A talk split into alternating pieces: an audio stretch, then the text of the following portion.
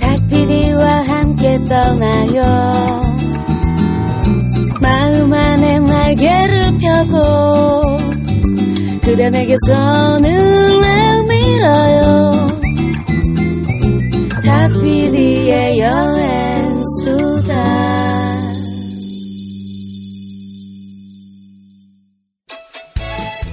안녕하세요. 셀프 트래블 스위스 편의 저자 조한미입니다. 상상출판의 세계여행 가이드북 셀프 트래블 스위스 편을 모바일에서 편리하게 이용하시는 방법! 셀프 트래블 스위스 앱이 나왔습니다! 여행지의 관광 정보 외에도 GPS 기반의 map, 자유로운 메모, 카메라 연동, 공유 기능까지 올인원 어플 셀프 트래블을 구글 플레이와 아이튠즈에서 지금 검색해 보세요. 네. 아, 네. 스위스 옷을 입고 스위스 아주. 얘기를 하고 있습니다. 네. 네. 이 옷이 이름이 있나요, 이게? 글쎄요. 네, 여쭤보지 않는 걸로. 거기까지. 네. 네. 어, 근데 사실 저희 지난주에 네. 아, 정말 행복했잖아요. 어마어마했죠. 네. 네. 어, 방송이 나가는 걸로는 네. 지지난주군요. 네, 네, 네. 네. 아, 한참 됐네요. 네, 선제도. 선제도. 네. 방랑음악회. 두 분은 왜안 오셨어요? 놀러 오시지. 정말 앞으로 저희들이 어떤 방향으로 고민을 해야 될지에 대한 네. 그런 힌트도 많이 얻었고요. 뭐 하고 놀지. 네. 네. 정말 저희는 앞장서서 놀고 정말 머리 꺼- 깨질 때까지 놀 수 있는 자리를 네. 많이 만들고 그러면은 좀 더 많은 분들과 함께 행복할 수 있겠다. 네, 그런 생각을 좀 많이 하게 됐던 그런 계기였던 것 같습니다. 네, 되게 좋은 아이디어였던 것 같아요. 네, 정말 뭐 규모만 작았지 락페 뭐, 락, 네. 락 페스티벌이었어요. 몽트레 부럽지 않았습니다. 네, 그러니까 아 몽트레라고 어, 스위스에서도 굉장히 유명한 또 재즈 재즈 페스티벌. 페스티벌 있죠. 네, 하는 곳이 있죠. 근데 뭐 저희도 어 일단 뭐 30대부터 뭐 60대로 보이는 분도 계셨어요. 어, 애들도 많이 왔고요. 네, 그런 분들이 친구들. 전부 다 어우러져 가지고 같이 춤추고 즐기고 네.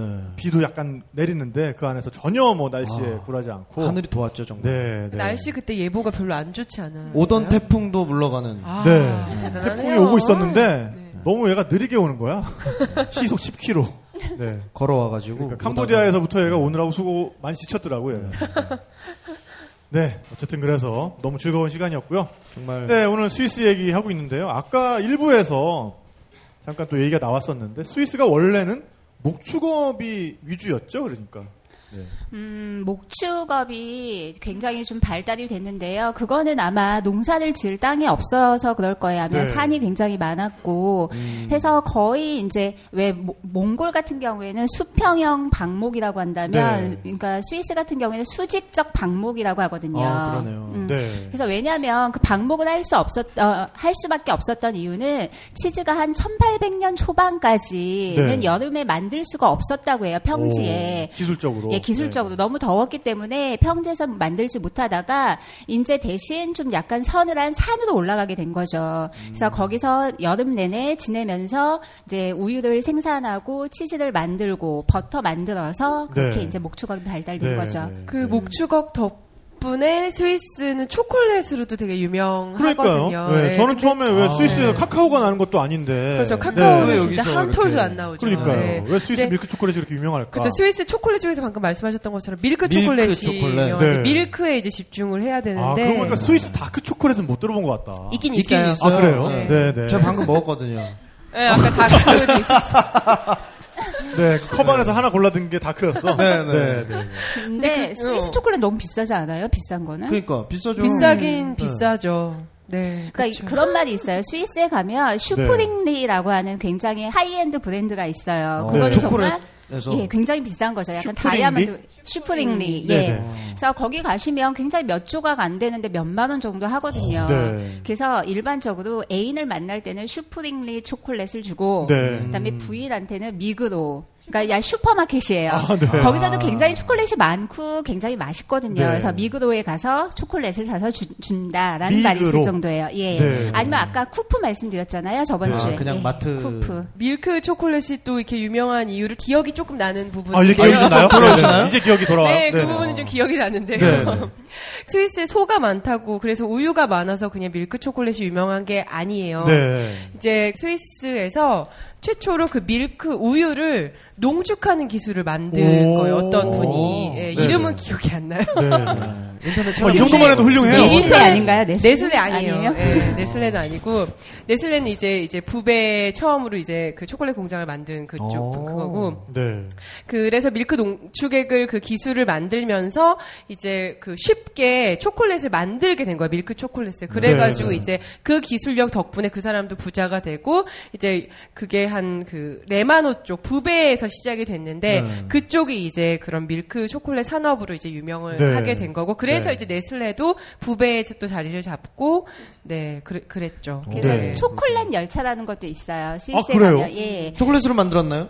아, 그건 아니고요. 죄송합니다. 바보야. 그랬으면 초콜릿 되게 사진이 좋았을 있어요. 텐데. 붙어 있어요. 초콜릿 사진이 네, 붙어 있다고요? 있어요. 아, 네. 네, 초콜릿 사진. 붙어 있고 이게 우유가 네. 산악 지방에서 만든 게 다 맛있기는 하지만 특히 알프스 전지대, 그러니까 알프스 산악 지대가 시작하는 그 지, 지역에서 아. 만, 만든 게 네. 가장 맛있다고 해요. 그래서 스위스 지도를 보시면 알프스 전지대가 시작하는 쪽이 그뤼에르라고 하는 곳이에요. 아, 그뤼에르. 예, 네네. 그건 굉장히 아름다운 성도 있는데요. 그쪽 지역에서 난 우유 갖다 만든 네. 그 밀크 초콜릿이야말로 굉장히 맛있다라는 평가를 네. 받고 있고요. 진짜 유명한 밀크 초콜릿 슈시아드 뭐 그런 데가 다 그 네, 근처에 네. 있어요. 네. 그래서 어. 이렇게 봄 기간에 가시면 초콜릿 열차에서 다양한 초콜릿도 시식을 해보시면서 마- 이쁜 경관도 다 보실 수가 있죠. 네. 초콜릿 열차가 아마 5월부터 8월까지 운행을 아마 할 거예요. 네. 그래서 아, 여름에만. 예, 네. 이렇게 타면은 종착지가 아마 초콜릿 공장이에요. 그래서 윌리 가서 웡카의 초콜릿 공장. 그쵸, 거기 가고 싶네요. 죄송합니다. 아니, 잘하고 있어, 너. 너. 네, 네. 그래서 거기서 초콜릿을 만들어 볼 수도 있고, 뭐 오. 먹어볼 수도 있고, 그래서 그 뭐 기차 타면은 중간에 이제 뭐 초콜릿 이런 음료도 네, 주고 네, 뭐 이런 네, 열차가 있어요. 네, 네. 네. 어, 저도 그때 같이 갔을 때 어, 초콜릿 클래스 한번 갔던 것 같아요. 아, 우리 만드는- 같이 갔을 때가 아니라 네. 이크종이랑 갔을 때구나. 저는 어. 따로 네, 간 초콜릿 클래스가 있어요. 네네. 그래서 가서 초콜릿을 직접 거기서 배합을 해가지고 네. 그 틀에다가 이렇게 넣어서 음. 어, 냉장실에다 넣는 데까지. 네. 그래가지고 냉장실에 넣자마자 그 전날 넣은 다른 초콜릿을 주죠. 어, 괜찮다. 네, 네, 네. 그래가지고 내가 만든 건 네. 그럼 못 먹는 건가요? 그러니까요. 네. 아. 다른 사람들이 먹겠지. 아, 네. 네. 그래가 토끼 모양으로 이렇게 돼 있었는데 네. 그래서 뭐 토끼가 귀엽긴 하지만 네, 아그작 아그작 씹어가지고 그럼요. 먹었던 기억이 나네요. 그러니까 아이들하고 같이 여행하는 이제 가족 여행 같은 경우는 그런 것도 되게 아이들한테 네, 좋은 추억이 될 수. 있을 것 같아요. 아까 네. 그리웨르 말씀하셨는데 그리웨르가 또 치즈로 유명하잖아요. 네, 그 스위스에 3대 치즈가 있어요. 네. 하나는 그리에르 치즈, 하나는 네. 또 에멘탈, 네. 그다음에 또 하나는 또 뭐였죠? 아펜첼. 아, 예, 맞아요. 아펜첼. 네. 그렇게 어. 이제 두 분이 네. 나오신 네. 이유가 있네요. 그러니까요. 네, 네. 사실 저도 고백할 게 있는데 저도 제왕절개 나요. 네, 그러니까. 조금 네. 이해해 주시고요. 약간, 네. 예. 근데 그 3대 치즈가 다 맛있어요. 사실. 그러니까요. 다 맛있고요. 근데 특성이 좀 차이가 있죠? 특성이 약간 차이가 있는데 에멘탈 치즈를 말- 먼저 말씀드릴게요. 네네. 요즘에 톰과 제리 그죠. 만화책 오, 만화 많이 오, 보고 오. 구멍 계셨잖아요. 구멍이 숭숭숭숭 네, 난 네. 거. 그건 약간 기포에 의해서 발생이 되는 건데요. 에멘탈 치즈가 사실 먹어보면 굉장히 저 제 입맛엔 맞아요. 네. 그러니까 너무 냄새가 심하지도 않고 너무 하드하지도 않기 때문에 네. 저한테 맞는데 요즘에 특히 에멘탈 치즈에 굉장히 관심을 두는 이유가 장애인을 굉장히 많이 고용한다고 해요. 오. 그 불평등 고용이 아니라 굉장히 정확한 보수, 정당한 보수를 주면서 그 장애인을 고용해서 만드는 게 에멘탈 치즈고요. 네, 네. 어. 음. 저는 개인적으로 그리웨르 치즈 굉장히 좋아해요. 그리에르 치즈는 굉장히 풍미가 강해요. 네, 네. 그래서 꼬리꼬리한 거. 예, 아, 약간 꼬리꼬리하면서. 네, 그래서. 퐁듀에 많이 이용이 돼요. 아, 네, 그리고 네. 물론 뭐 이렇게 샐러드 만들 때도 굉장히 많이 이용을 하시고요. 네. 약간 저는 아펜첼러도 좋아하는 네, 편이거든요. 아펜첼에서 만드는 치즈도 역시 풍미가 좀 강한 편이에요. 네, 네. 그리고 가장 강한 게 톰무 치즈라고 해서 약간 그것도 굉장히 좀 세죠. 이거 톰보 치즈. 톰무야, 톰무 치즈라고 톰무, 있고요. 네. 그다음에 테드도 무한이라고 해갖고 수도사의 머리라는 뜻이 네, 있어요. 네, 그래서 네. 그거는 약간 독특한 기구가 필요한데요. 딱딱한 치즈를 놓고서 오. 그다음에 칼이 있어요. 이렇게 이렇게 가는 거거든요. 네, 맷돌처럼? 예, 맷돌처럼 이렇게 갈면 굉장히 이쁜 꽃 모양이 나와요. 네. 예, 그래서 그렇게 만드는 만들어 먹는 치즈도 있어요. 네, 저는 네. 그 스위스 치즈 그러면 뽕주 생각하시는데 라클렛도 굉장히 좋아해요. 아, 그쵸. 라클렛은 굉장히 많이 해서 드실 수가 있을 거예요. 요즘에 주위 엄마들 제가 이렇게 좀 사귀는 엄마들 보면 네, 네. 집에 라클렛 기구 되게 많이 어? 사 놓더라고요. 네. 그래서 예전에는 스위스에서만 구입하는 줄 알았는데 지금 인터넷을 막 찾아보니까 네. 라클렛 기구가 있고 네, 라클렛 네. 치즈조차도 마트에서 또 팔더라고요. 오 진짜요? 근데 라클렛 아예 모르는 분들도 있으니까 설명을 조금만 해주세요. 예. 그러니까 네. 라클렛도 사실 퐁듀처럼 그런 약간 슬픈 역사가 있는 그런 네. 치즈인데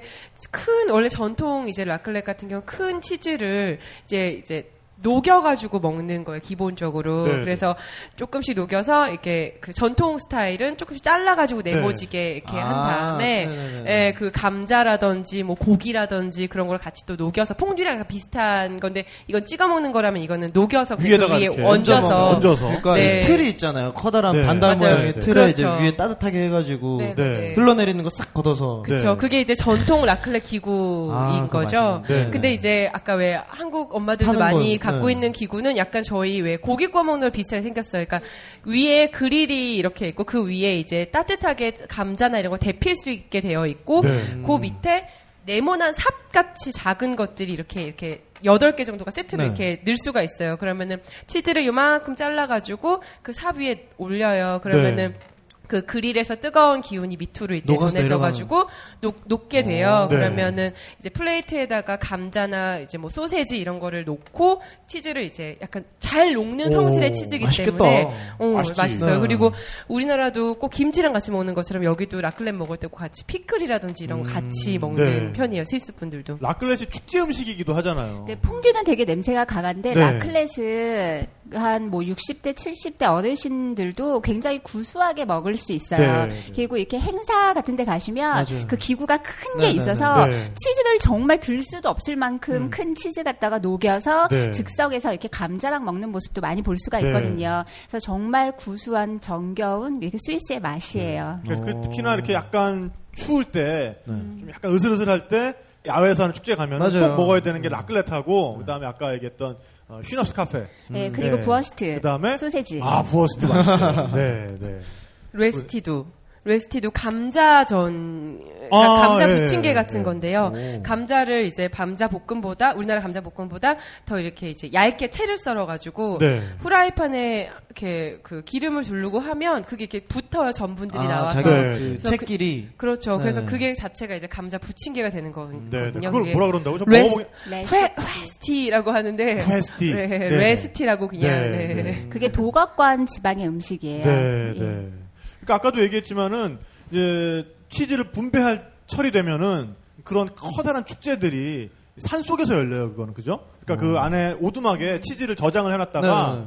그러니까 약간 소가 아 저는 그러니까 소한테 얼마를 투자를 하는 거예요. 내가 소 한 마리를 다 사지는 못하더라도 그 소를 살 수 있는 돈을 내가 아 얼마 그 소, 그러니까. 예를 들면은 그 소 중에 에, 다리 한 짝은 내 건 거야. 쉽게 말해서. 네, 그러면은 그 돈에 맞게 예를 들면은 그 소가 1년에 100개의 치즈를 생산을 했다. 네. 그러면 한 20개는 내 건 거예요. 주, 네, 주식 배당처럼 그렇죠. 기분 투자. 네, 기분 네, 투자하고 그래서 그 네. 치즈를 가져갈 사람들이 다 이렇게 몰려오면은 그 오두막이 개방이 되고 거기서부터 치즈를 내오는 것부터 시작을 해서 네. 그런 작업을 하는 사람들은 모두 이런 전통 의상을 입고 그날은 진행을 하는 거죠. 어. 네, 그래서 치즈를 그 오두막 앞에다 이렇게 다 쌓아요 일렬로. 그 다음에 거기다가 어, 나눠줄 개수대로 네. 종이 쪽을 붙, 붙여요. 음. 그러면서 호명을 하면 자기 치즈를 나와서 이제 갖고 가는 거죠. 네. 음. 그 보통 그러면- 9월이니까 네, 그러니까 이제 그 주변에는 그리고 이제 그 주변에는 뭐 라클레판도 벌어지고 방금 얘기했던 술판도 벌어지고 네 술판도 벌어지고 아 좋다 네 아침부터 와가지고 쉬납스 그러니까 쉬납스 카페가 아니라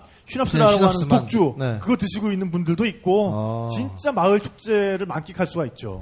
네. 그러니까 스위스 분들 생각하면은 제 이미지로는 굉장히 단정하고 정갈하고 약간 네. 되게 딱딱한 아저씨들 네, 네. 그렇게도 생각을 했는데 아 일부에 저희가 포스트 버스를 꼭 타보세요라고 말씀을 드렸던 이유가 네. 그 포스트 버스는 굉장히 오지를 많이 가거든요. 네, 그래서 네. 저도 그 포스트 버스를 한번 탔었어요. 탔는데 어떤 이렇게 막 취한 아저씨들이 오, 한 예. 대여섯 분 타시 는 거예요. 네. 그래서 아 저한테 말을 거는 거예요. 너 네. 어디서 왔니? 그래서 뭐 한국에서 왔다. 그랬더니 갑자기 비닐봉지에서 뭘막 오, 꺼내세요. 네, 네. 그래서 아저씨 뭘 꺼내세요? 그랬더니 내가 전날 먹던 맥주인데 내가 너한테 줄게. 그래서 비닐에서. 맥주를 네. 세 병이나 주시고 또 네. 치즈도 먹다가 남으셨 남았는데 그걸 네. 고이고 이렇게 종이도 싸서 오. 저한테 딱 주시면서 네. 너술 먹고 싶을 때 이거랑 먹어 되게 맛있어. 그러면서 막 가시는 네. 거예요. 어. 그래서 이렇게 여행이 뭐겠어요. 되게 사는 재미인 거잖아요. 네. 사는 재미. 그 다음에 현지 인이 사는 걸 우리가 약간 본다는 느낌. 맞아요. 예. 네. 그래서 포스트 버스를 타고 한번 여행해 네. 보세요. 저도 포스트 네. 저도 포스트 버스 타는데 그렇죠.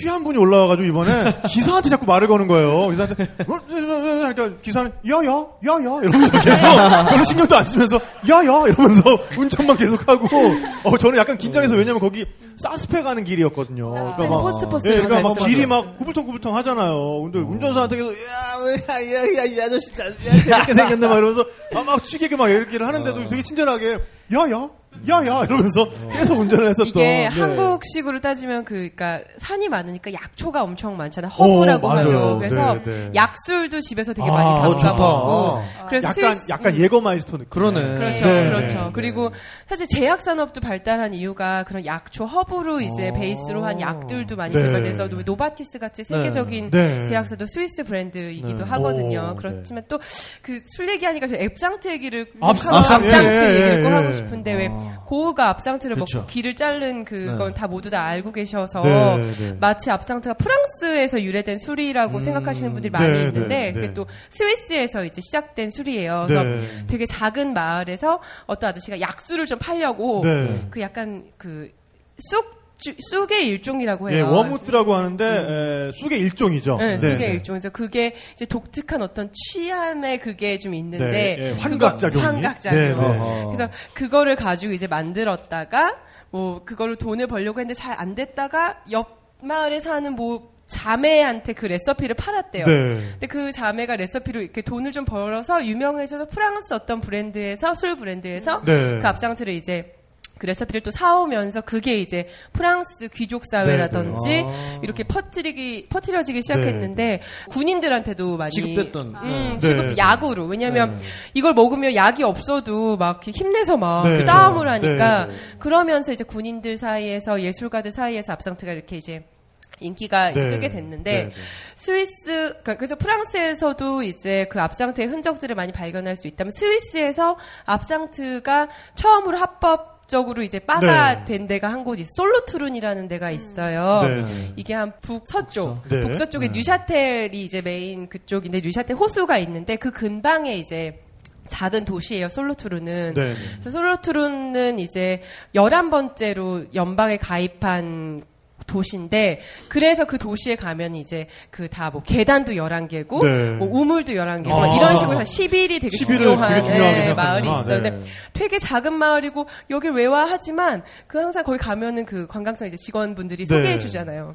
음, 그 앱상트 아까 그 바를 꼭 이제 네. 데려가시더라고요. 그래서 네. 그 이런 약간 그 역사라든지 유래라든지 이런 얘기를 해주시는데 네.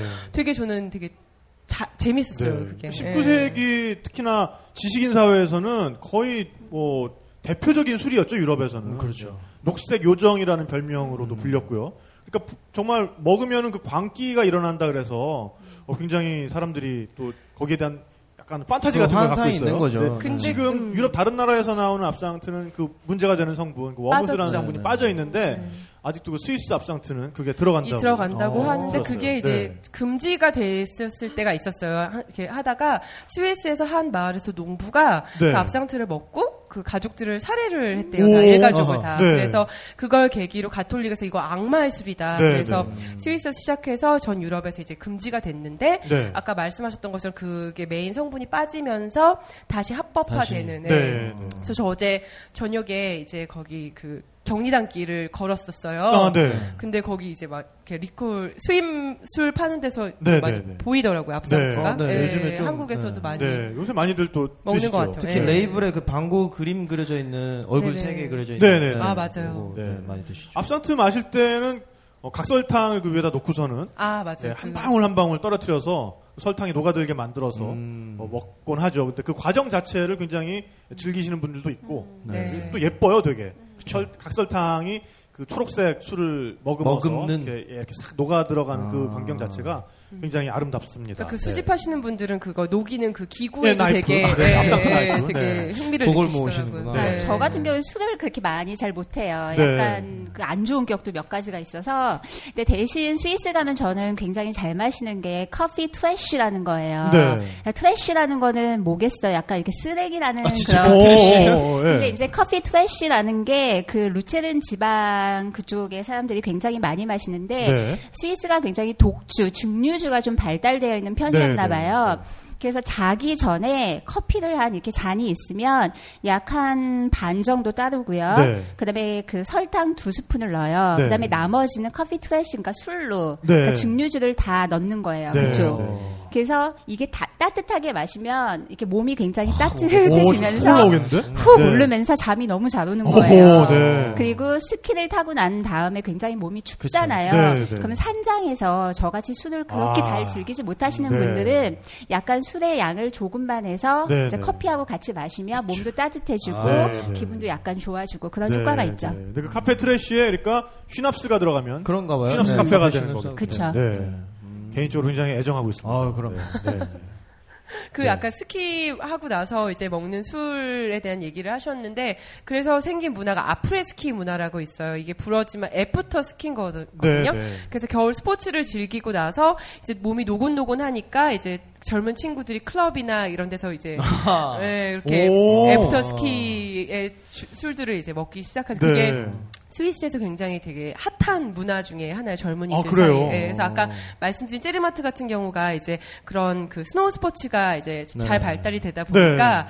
클럽이나 이런 데가 되게 그 전통 가옥인데 오호. 클럽의 수준이 굉장히 괜찮다. 높아요. 그 예전에 네. 음악도 되게 좋죠. 제가 네. 그래서 이번에 이제 책을 쓰면서 그 현지를 즐겼던 친구들에게 정말 정보를 모두 수집하여 그 클럽에 네. 대한 정보를 막 다 담았어요. 네. 아, 그래요? 이 책에 어, 이 책에. 그 정보가 네. 들어있다는 얘기군요. 꼭 네. 보고 가야겠네. 그렇습니다. 네. 네. 뭐 그런데 가면은 다 뭐 보드복 입고 놀고 그러나요, 그럼? 그렇죠. 그냥 편하게. 오, 편하게. 그리고 꼭 제르마트 시내에 들어 내려와서도 즐기지만 그 중간 중간에 이제 다 그러니까 우리나라는 슬로프가 짧기 때문에 그냥 슝 내려오고. 그냥 한 번 내려오지만 여기는 한 번 내려올 수가 없어요. 네. 중간 중간 이제 산장 같은 데가 있는데 그런 데가 이제 클럽으로 변하는 거예요. 아, 네. 네. 아, 아름답다. 거기서 이제 예, 아프레스키 네. 문화를 즐길 수가 있죠. 예. 대낮부터 소시지 굽고 네. 그렇죠. 맥주 마시고. 아. 네. 그러다가 또 음주 스키 타면 이거 문제 아니에요, 그럼? 상당히 좀 많이 그래서 하세요. 애, 네. 그래서 after ski 스키 아, 아, 이후에 스키 이후에. 근데 이후에. 그 중간 중간 또 마시는 네. 이렇게 조금 내려오다 보면 그렇게 바가 형성이 많이 돼 있으니까 네, 네. 어떤 젊은이가 그걸 안 마시고 그럼요. 버티겠습니까 네. 그거 그래서 약간씩은 조금 하고 또 네. 스킬 타죠 네. 근데 그 술을 못 먹는 분들, 그러니까 스위스의 국민 음료를 하나 소개시켜드리고 싶은데 리벨라라고 하는 거예요. 네. 아까 이제 목축 산업 때문에 우유에 대한 농축 그 기술도 발달한 것처럼 우유를 만든 음료가 오, 저 마셔본 이제, 것 같아요. 예, 네. 리벨라 라는 이게 브랜드인데 뭐 빨간색 그 초록색, 파란색 다 맛이 다 달라요. 네. 근데 물처럼 마셔요 스위스 친구들은. 네, 네. 그래서 우유 레스토- 맛이 나나요? 우유 우유 맛은 맛은 그게 안 나요. 뭐냐면요. 네. 네. 치즈를 만들 때, 네. 에, 이, 이 우유에다가, 어, 그러니까 치즈 단백질만 굳히는 그 효소가 있어요. 네. 그걸 넣으면은 단백질들은 다 한 덩어리로 굳어버리거든요. 네. 그럼 그걸 뜰채로 떠내요. 네. 그럼 아직도 여전히 우유 성분이 있는 음. 액체가 남아 있는 거잖아요. 네, 네, 네. 예, 그걸 유장이라고 하거든요. 맞아요 예, 그 유장을 역시. 가지고 기억력이 어, 너무 좋으세요 음료를 만든 거죠. 근데 그 오. 유장이라는 것 자체가 굉장히 좋은 효소를 갖고 있기 때문에 네, 네. 그렇게 스위스 산악지대에 가시면 그 물로 목욕을 할 수 있는 또 네. 서비스가 오, 있어요. 괜찮다. 예, 네. 그래서 그 나무 욕조에다가 그 따뜻한 물을 받아서 목욕을 하고 나면 그 웬만한 지방이나 단백질이나 좋은 효소가 있기 때문에 피부가 굉장히 좋아진대요. 어, SK2인데. 예, 예. 네, 그리고 마셔보면 굉장히 어, 우유가 만일 뭐 본식사였다고 하면 약간은 숭늉 같은 느낌의 그러니까 굉장히 근데 아, 예, 탄산이 가볍고. 있어요. 네, 네. 탄산이 있는데 그 약간 왜 그 탄산 음료 먹는 그런 게 아니라 좀 깔끔해요 맛이. 네, 막 그러니까. 막걸리 되게. 만드는 그런 느낌이네요. 그런 누룩- 누룩 느낌의 같은, 음, 네. 음료라고 네, 네, 볼수 네. 있죠. 아이들도 네. 마실 수 있기 때문에 굉장히 건강에도 좋고. 네, 그러니까 예. 막걸리가 우유라면 약간 동동주 같은 그렇죠. 거죠. 거기서. 네. 네, 네. 그 고형 역시 정확하시네요. 신기하네.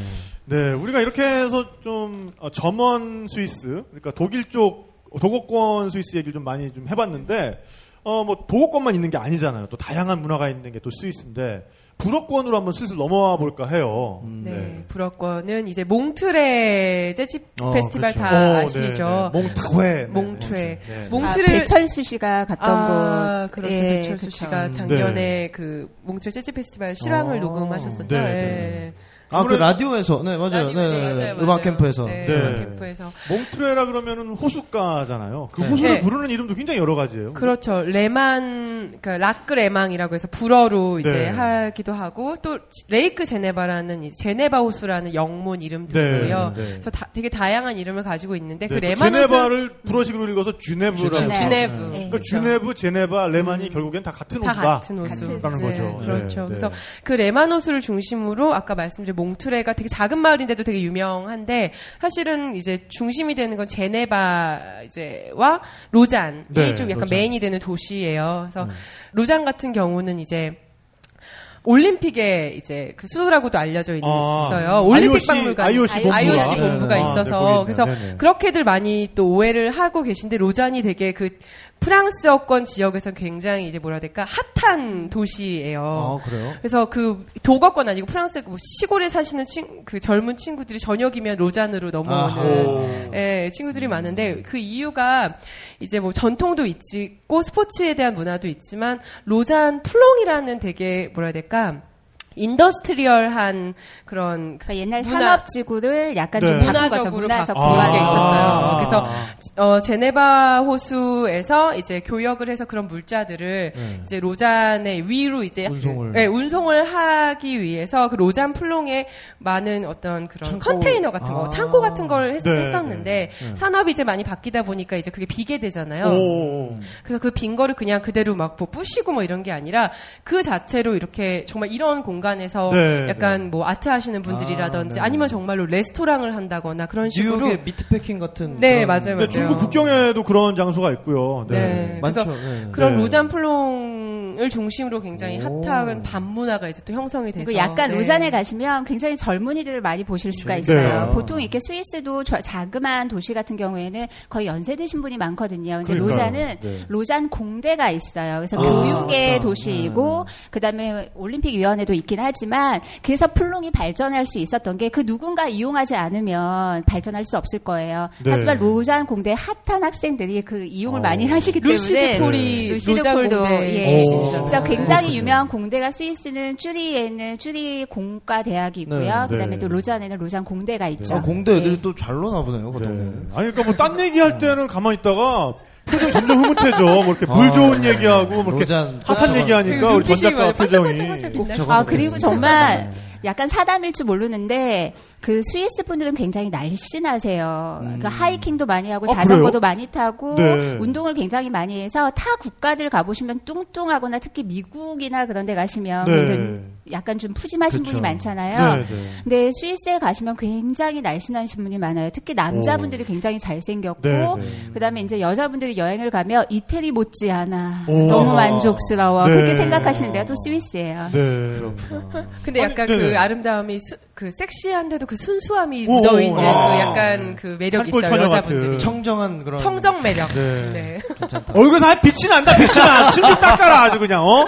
근데 이제 로잔의 말씀 을 드렸는데 사실은 네. 이렇게 호수가가 있다 보니까 그 호수와 이제 그 할 수 있는 것들이 많이 있어요. 그래서 네. 유람선을 진짜 타고 간다. 아 몽트레 바로 맞은편에서 유람선은 한 10분인가요? 10분 정도만 이제 가면은 프랑스 에비앙이에요. 네. 에비앙을 에비앙의 많이 고향. 알고 계시잖아요. 네. 그래서 뭐 프랑스 에비앙 물이나 뭐 로잔 그 몽트레 물이나 어. 비슷하다고 생각하시면 되겠고요. 네, 네.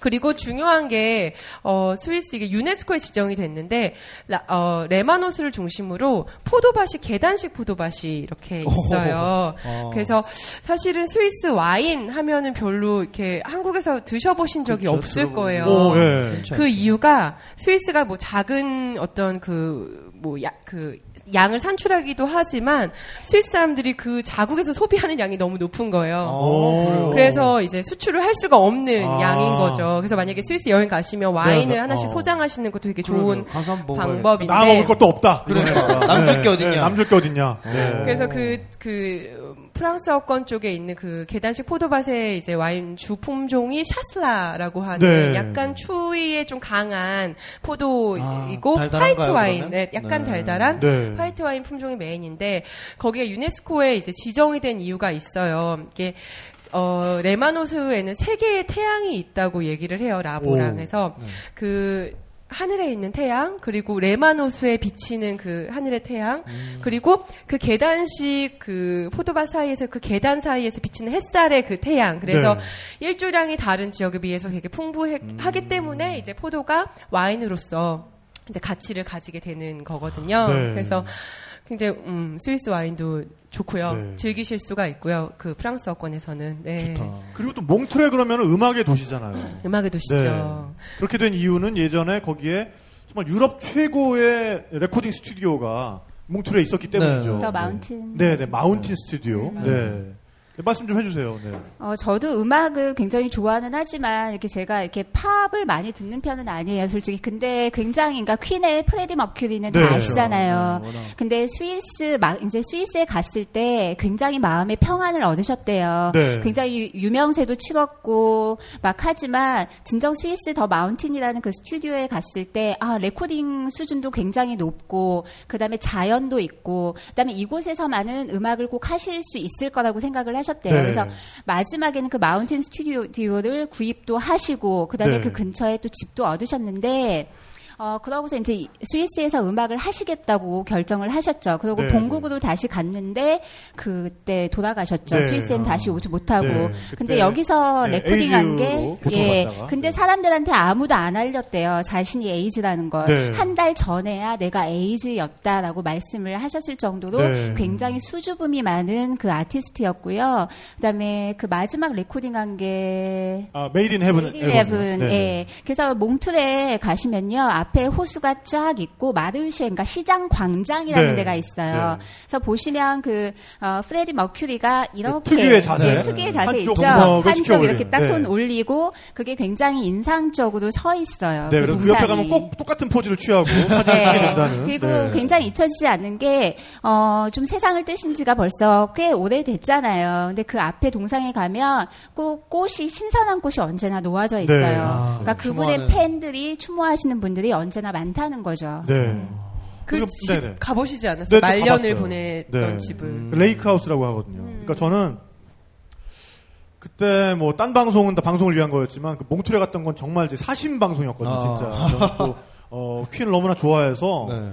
근데 그때 갔을 때 마침 또 그러니까 그쪽에 어떤 팝 음악의 동호회 같은 데서 그 부회장 같은 분이 나오셔가지고 안내를 해주셨어요. 어. 그분 때문에 정말 속속들이 이렇게 돌아다닐 수가 있었는데 그분들은 자기, 그러니까 저랑 나이가 똑같았거든요. 어, 네. 그분들은 어린 시절을 정말 뭐 이렇게 동네 술집 가보면 갑자기 뭐 Deep Purple이 술 마시고 있어. 그러네. 어디 또 동네 술집 가면은 프레디 머큐리가 저쪽 횡단보도에서 그렇게 걸어가고 있어. 아. 이런 어린 시절을 보냈던 거예요. 왜냐하면은 그 마운틴 스튜디오의 존재 때문에 세계 유수의. 예, 이런 뮤지션들이 여기 와서 휴양도 할 겸 녹음도 할 겸 왔다 갔다 야. 했던 거예요. 그래서 그런 어린 시절의 경험들을 가지고 자랐기 때문에 그런 어린 시절의 음악을 자기에게 들려줬던 사람들을 추모하는 그런 사업들을 굉장히 많이 하고 있어요. 어. 그래서 그분을 따라서 그 Made in Heaven 앨범을 보신 분들은 알 텐데 그 표지에 보면은 어, 오두막이 하나 있고 거기 프레디 머큐리의 실루엣이 있어요. 근데 사실은 그 오두막에다가 그 퍼- 프레디 머큐리 동상은 사실은 합성한 거예요. 진짜 프레디 머큐리가 아니라 그게. 음. 근데 그 오두막이 어딜까? 해서 그거를 찾아다니는 분들이 많은데 일반인 분들은 볼 수가 없습니다. 왜냐하면 그 오두막은 지금 어, 어떤 분의 사유지 안에 있어요. 아. 그래서 저는 이제 그 부회장 그분을 따라서 어디 집에 갔는데 똑똑똑 하더니 띵동 하고 아 또 왔어 들어와 들어와 해가지고 가보니까 집 앞마당에 에, 이렇게 약간 그 호숫가가 있고 거기에 그 오두막이 있는 거예요. 어. 그래서 정말 저는 그 오두막 바로 옆에서 또 사심 포즈 네. 프레디 인증. 머큐리 포즈 인증 네. 포즈를 또 한번 취하고 사진을 찍었었는데 그때 정말 울컥하더라고요. 어. 그 네. 방송 보고 되게 울컥했었어요. 네. 그래서 정말 지금 그 마운틴 스튜디오는 없어졌어요. 왜냐하면 사실은 그게 카지노에 네. 몽트레 카지노에 세를 들어 있었던 거거든요. 그래서 카지노에서 어, 우리도 이, 이 공간을 써야 되니 너, 나, 나 가라 그런 나가라. 거예요. 아. 그래서 레코딩 엔지니어는 떠나버리고 아하. 지금 가보면은 그 카지노에 룸빵이 돼 있어요. 그냥 저런. 네, 그래서 그냥 그 스피커의 흔적만 남아 있는데 그 벽에는 정말 전 세계에서 온 음악 팬들의 그런 낙서, 추모하는 낙서로 가득 차 있죠. 그래서 정말 그 스튜디오에서 뭐 Deep Purple도 노- 어. 녹음을 했었고, 어스윈드 파이어도 녹음을 했었고, 어, 마이클 잭슨도 거기서 녹음을 했었, 했었 고, 그래서 어, 퀸도 거기서 녹음을 하러 갔다가 너무 반해서 나중에 그걸 사버린 거죠. 그래서 나중에는 퀸의 정말 사- 사설 녹음실이 됐었는데 그 Made in Heaven 앨범은 정말 그 특히 그 Made in Heaven 그 노래는 정말 phrase by phrase로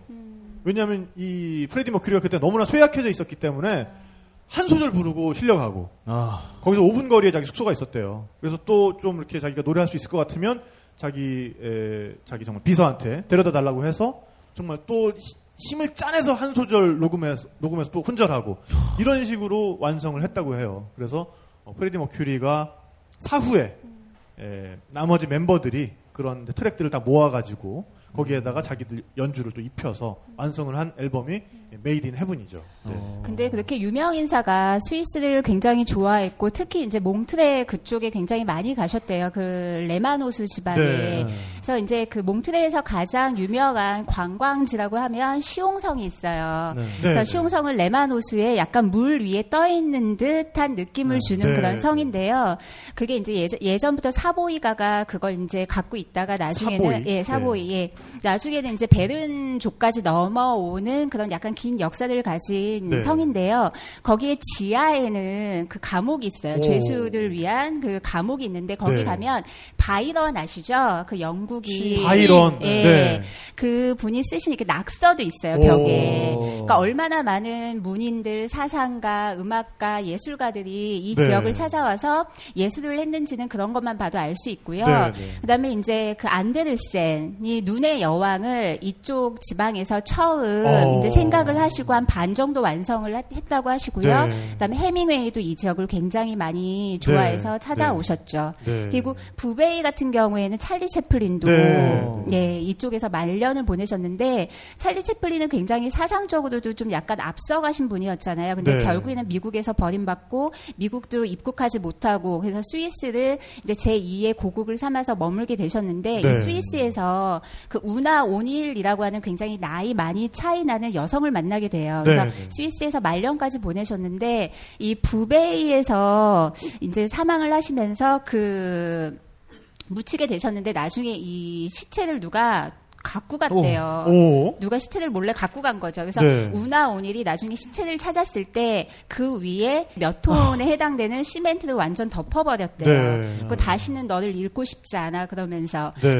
그런 되게 유명한 예술가들의 사생활까지 알아볼 수 있는 게 스위스 그 레마노 지방이에요. 네. 왜 그랬을까요? 왜 그러게요. 어떤 매력이 그 네. 분들을 거기로 인도했을까? 일단은 그 레마노스의 어떤 그 치명적인 매력이 있지 않았어요. 네. 그리고 왜 우리도 보면은 이제 좀 호수 있고 산 약간 산도 있고 하는 곳에 뭔가 제2의 별장을 이제 좀 그쵸, 꿈 같은 예, 거죠. 꿈을 네. 꾸기도 하고 말년을 보내고 싶기도 하고 그래서 사실은 되게 고생 많이 하고 치이셨던 분들이 많이 오셨던 네. 것 같아요. 치유의 네, 어떤- 치유의 아, 공간으로 그리고 네. 아까 또 보태자면 그 톨로세나라고 좀 또 레마노스보다 조금 떨어진 곳이 있는데 거기는 오드리 헵번이 말년을 또 살았거든요. 그래서 그 묘지가 되게 그냥 정말 이 테이블만한 묘지가 아하. 하나 그냥 있어요. 사실 관광지로서는 아직 네. 뭐 가볼 만한 그러니까 오드리 헵번 팬이라면 가보시면 되게 좋을 것 그렇죠. 같은데 뭐 다른 명소는 없지만 이런 식으로 스위스를 이제 이렇게 말년에서 보내신 분들이 굉장히 많이 있어요. 그리고 또 한 가지 제가 생각하는 건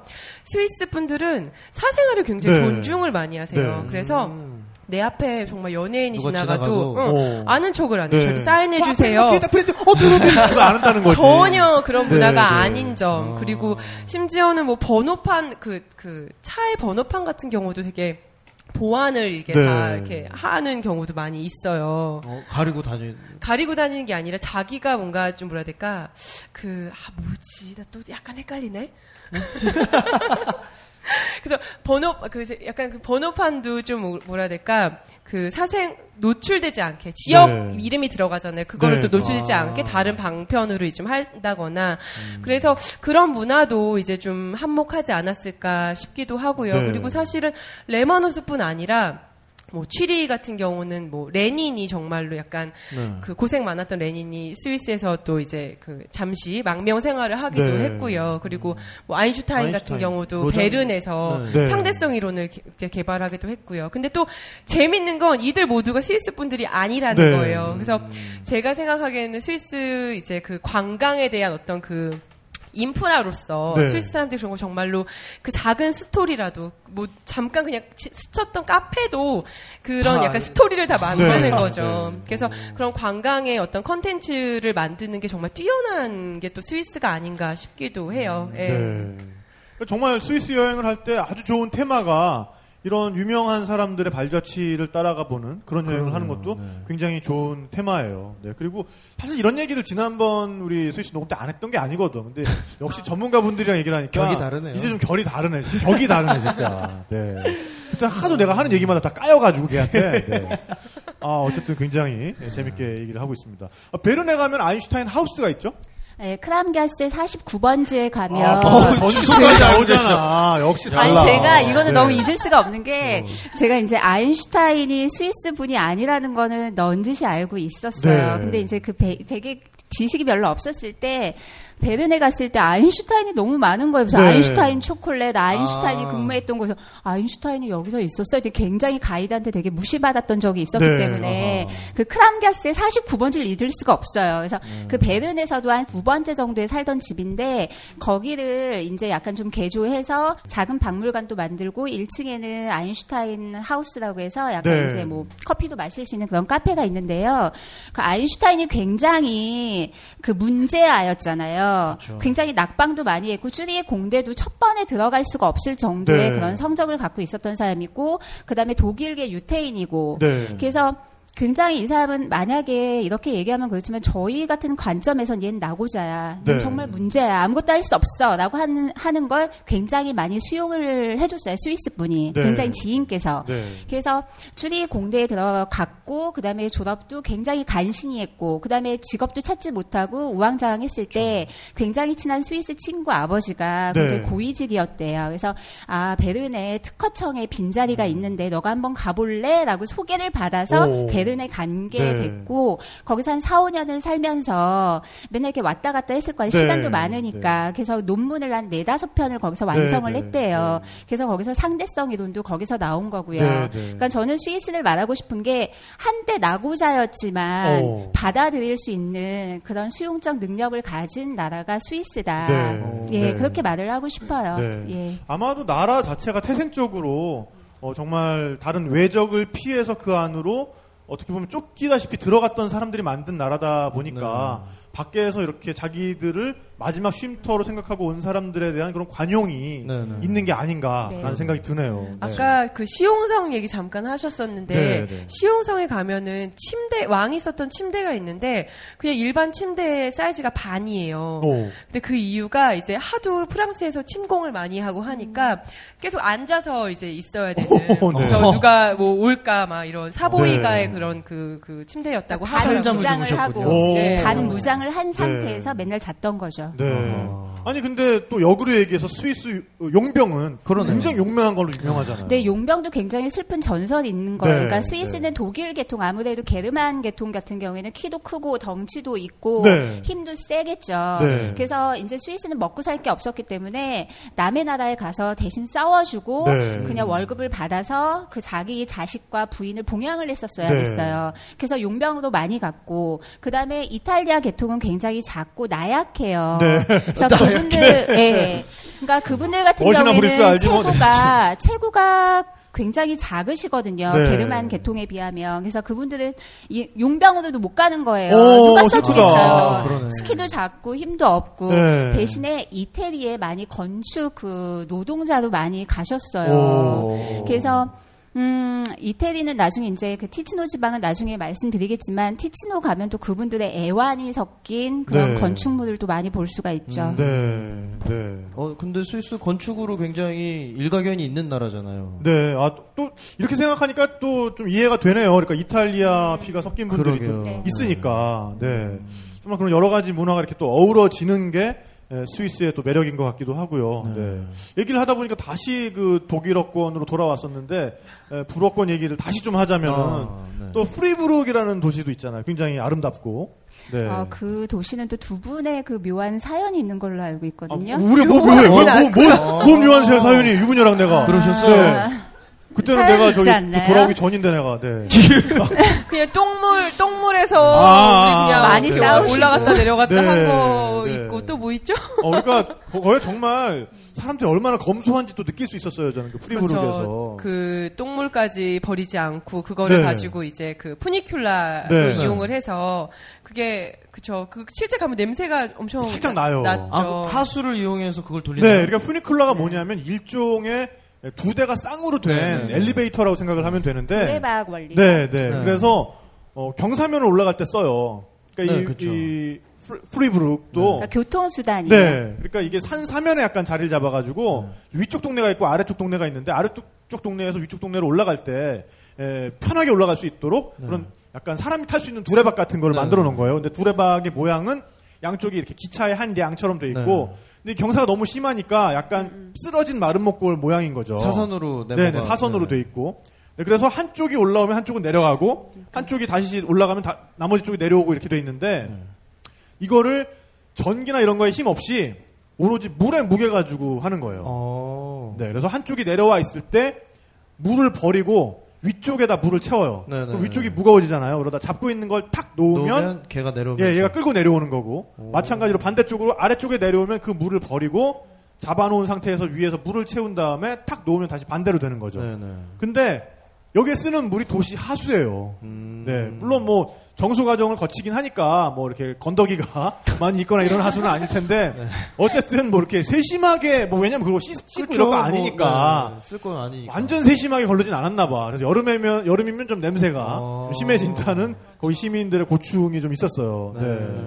근데 스위스 분들이 이렇게 굉장히 검약 하는 게 이렇게 어릴 때부터 좀 배어 있는 것 같아요. 아까도 뭐 치즈 남아 있는 거, 그러니까 약간 그분들한테는 그게 수박에 빨간 거 남아 있는 거 버린 거랑 똑같은 거야. 맞아요. 그렇죠. 네, 네. 오. 그러니까 그 프리부르에 가 보면은 또 정말 옛날 물건들 다 모아놓은 바느질 박물관 sewing museum이었던 것 같아요. 네. 그죠? 그러니까 어, 옛날 이 미싱이라 그러죠. 미싱도 네. 안 버리고 다 남겨놓고 오만 잡동사니가 다 있어요. 뭐 옛날 방독면 이런 걸 왜 안 버리고 버렸는지 몰라.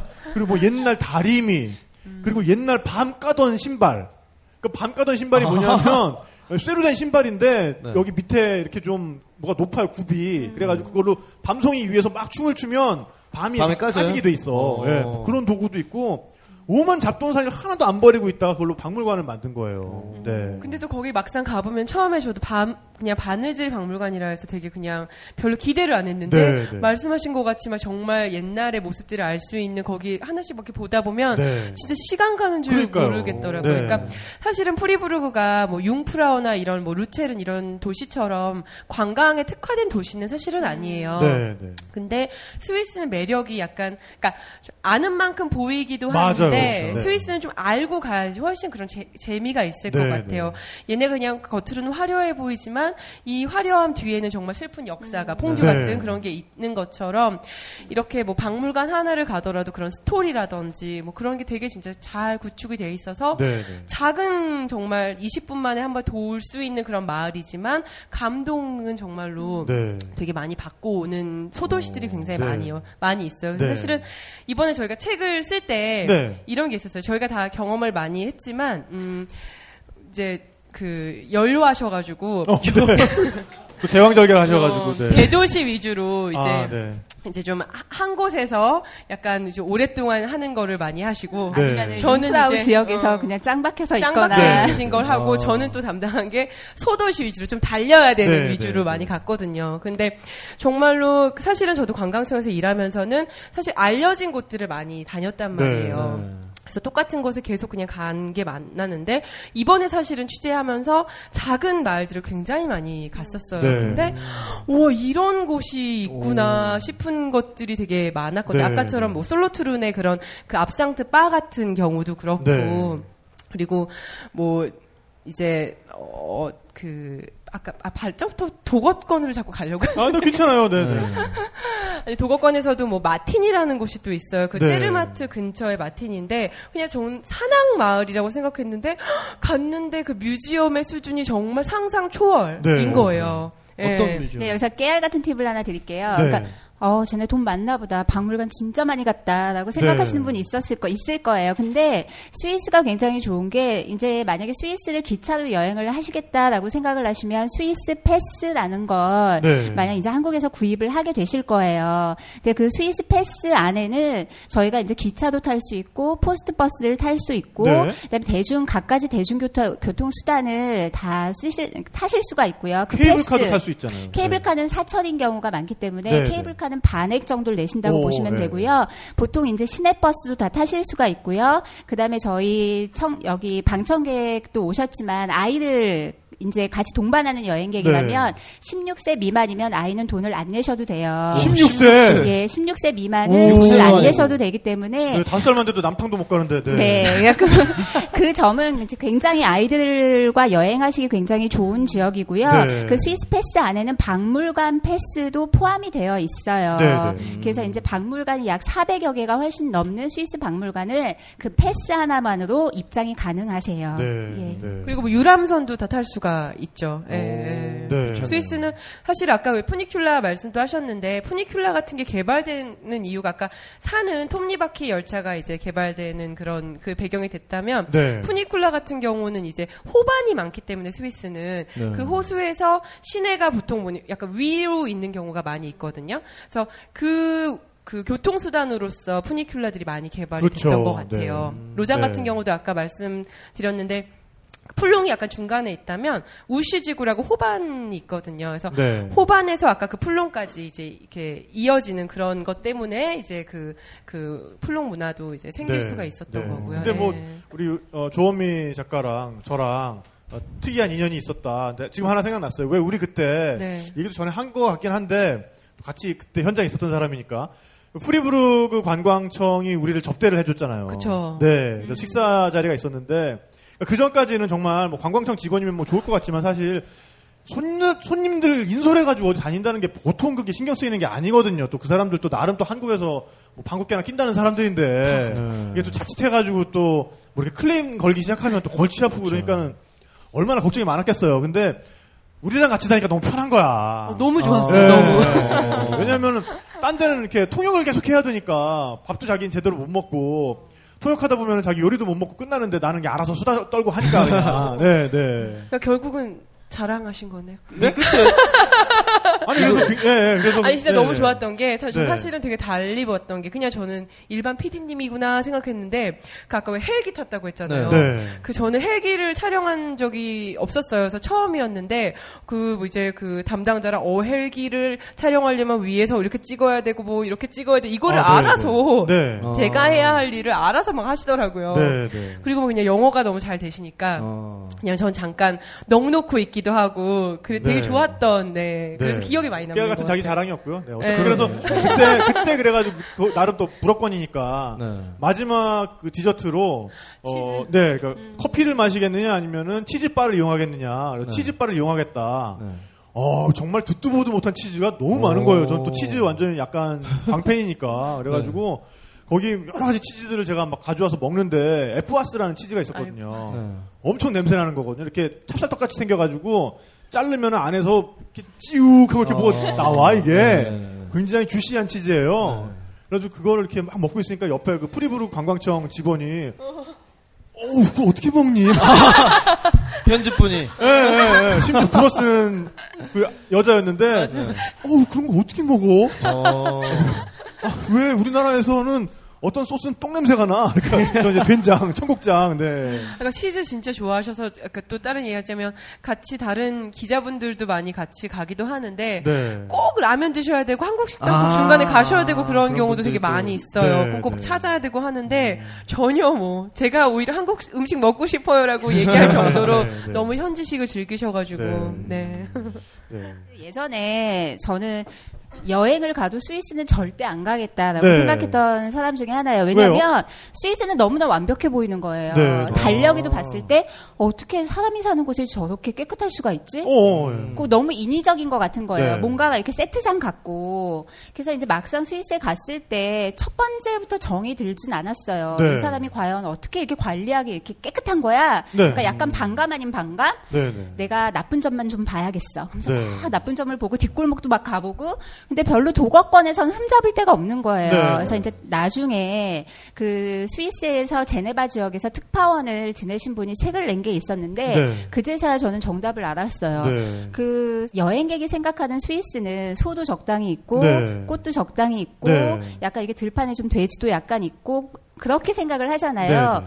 근데 국가에서 지원금이 조금씩 나온대요. 오. 그래서 들판에 소를 풀어놓으면 뭐 하루에 뭐 세네 시간씩 해주면 1년에 보조금이 120프랑이 나오고 네. 돼지 두 마리를 풀어놓으면 240프랑이 오. 나오고 닭 10마리는 얼마가 나오고 그다음에 또 원미 씨가 얘기했던 그 로잔 그 주변으로 해서 네. 그 포도밭이 굉장히 아름답다고 했잖아요. 네, 네. 거기는 굉장히 해바라기가 많아요. 네. 그거 얼마나 이쁘겠어요. 초록색 이렇게 그 호수가 있고 네. 노란색 해바라기가 있고 그거 심는데도 돈을 지원금을 주신다는 오. 거예요. 음. 그러니까 약간 맨 처음에는 이렇게까지 치밀해야 되나라는 생각을 했지만 잘 생각을 해보면 국가의 원동력이라는 게 자본이 있어야 네. 되는 거고 여행객이 많이 와서 돈을 쓰면 좋은 거잖아요. 네.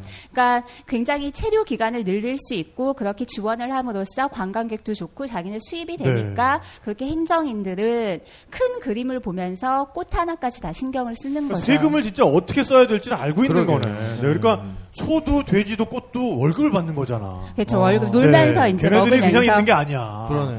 월급 맹 받아가며 있는 거야. 또 네. 행정. 행정학과 출신이어가지고 그런 네. 행정적인 네. 거에 또 어울리지 않게 관심이 네. 있으시죠. 어, 시급이 얼마나 돼? 아유, 네. 그렇군요. 네. 자, 이쯤에서 우리가 그러면은 이탈리아어권으로도 좀 넘어와 봐야 될 것 같은데. 네. 티치노. 티치노. 티치노. 네, 일단 기차가 연착을 하기 시작한다는. 네, 네. 네. 그러니까 관광청에서 일을 할 때 굉장히 재밌는 게 도거권하고 하면은 나 네. 뭐가 필요해 그러면 어 알겠어 한 3시간 만에 딱 와요. 네. 네. 근데 이제 약간 레마노 지역은 약간 하지만 해주긴 해줘요. 네. 근데 시간이 조금 걸릴 뿐이에요. 네, 네. 하지만 콧대가 좀 높아요. 나는 네. 월수금만 일하니까 내가 어. 일하는 날에 그때 해줄게라고 네. 얘기하는 게그 네. 레마노 지역 사람들이고요. 불어권이고. 예, 불어권이고 이 이탈리아 지역 사람들은 기약이 없어요. 어, 일단 아. 해줄, 해주겠다고 아, 얘기는 했는데 너무 해줄게, 친절하게. 해줄게라고 오, 예, 해요. 예, 예. 하지만 어, 나 급해, 정말 급해, 정말 급해. 지금 몇 시간 내로 해줘. 그러면 네. 그때서야 겨우 해줘요. 어, 잠깐 성대모사 나왔었고. 네. 기분 나쁘게는 안 해요. 오. 아, 내가 밥 먹느라고 좀 네. 늦었네라고 얘기하면 서 다 해주기는 오. 해주는 분이 그분들이에요. 네. 그 진짜 희한해요. 그런 문화 차이가. 뭐 국민성이라는 게 사실 뭐, 아이, 그런 게 어딨어라고 하지만 어, 있죠. 그런 것들을 보면은 또 부정할 수 없는 사실이기도 한 것 같아요. 사실은 네. 그왜 프랑스 같은 경우, 이탈리아 같은 경우 점심 시간이 좀 길잖아요. 네. 그래서 실제 여행하다가 점심 때 도착을 하게 되면 정말 거리에 나 혼자 있게 되는 아. 경우도 있었던 것 같아요. 네. 도거권에서는 절대 그런 일이 그렇죠. 일어나지 않는데 네. 저도 소도시를 다녔잖아요. 정말 세상에 관광객이 나 혼자 있는. 네. 그래서 와 막 이러면서 다닌 적이 있었어요. 네, 네. 저에게 에, 이탈리아어권 스위스는 헤르만헤세와 또 뗄래야 뗄수 없는 관계인 것 같아요. 네. 거기가 몬타뇰라였나요? 네, 네, 맞아요. 몬타뇰라, 네. 거기에 보면은 어, 헤르만헤세가 살았던 집이 있죠. 네. 역시도 또 헤르만헤스가 또 말년을 보냈던 곳인데 네. 헤르만헤스가 우리는 소설가로 알고 있잖아요. 네. 근데 물론 이제 소설가시지만 어, 티치노에서 발견하는 헤르만헤스는 화가 헤르만헤스의 모습으로 네. 발견이 오. 많이 네. 돼요. 그래서 이제 수채화를 굉장히 많이 그리셔가지고 그 수채화 작품이라든지 이런 것도 이제 좀 볼 수가 있고 그가 이제 아, 사색을 많이 하셔서 걷기를 많이 하셨어요. 네. 산책을 많이 하셔서 이제 몬타뇰라라는 헤르만헤스의 집에 가게 되면 헤르만헤스가 걸었던 길에 대해서 이제 이제 번호까지 매겨가지고 네, 그 네. 산책길을 같이 답습을 해볼 수가 있고 네, 또 네. 그가 갔던 이제 그 레스토랑 그래서 밥도 먹을 수가 있고, 네. 예. 그 티치노 같은 경우는 사실 그로또라고 해서 동굴 속에 있는 그 레스토랑이 되게 인기가 많이 오. 있거든요. 네. 그러니까 옛날에는 이제 뭐 방공, 스위스 방공호 얘기를 또 해보면, 네.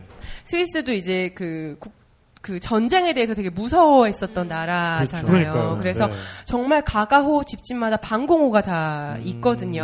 네. 예. 근데 이제 예전에는 이렇게 있었지만 지금은 그 방공호가 필요 없다 보니까 그게 이제 뭐 와인 저장 창고라든지 창고로. 창고로 네. 많이 활용이 되는데 이제 grotto도 약간 그런 개념의 그 와인 저장고를 레스토랑화 시킨 그래서 네. 그 이탈리아 티치노 지방에 가면은 이제 그런 grotto식 레스토랑을 많이 발견할 수가 있어요. 네. 그래서 예. 한 가을 늦가을 정도에 가면 그 티치노는 이제 그 레만호 지방의 샤슬라 그 와인 품종이 많이 그러니까 화이트 와인이 많이 나왔다면 네. 이 티치노 지방에는 역시 레드 와인이에요. 네. 그 사람들의 화끈한 성격답게 메를로가 많이 나오는데요. 그 가을쯤 이렇게 산책을 나가 보면 군밤을 굽는 데가 굉장히 많아요. 군밤이요? 예. 그 티치노가 군밤 굉장히 주요 산, 그러니까 네. 밤의 주요 산지겠죠. 그래서 바닥에 이렇게 산책을 하다 보면 밤이 쫙 깔린 모습도 굉장히 많이 봐요. 네. 그래서 이제 길 가에서 그걸 구워서 그 왜 꽃갈 모양 있죠. 종이를 네. 꽃갈 모양을 접어서 한 두 개로 이렇게 돼 있는데 하나는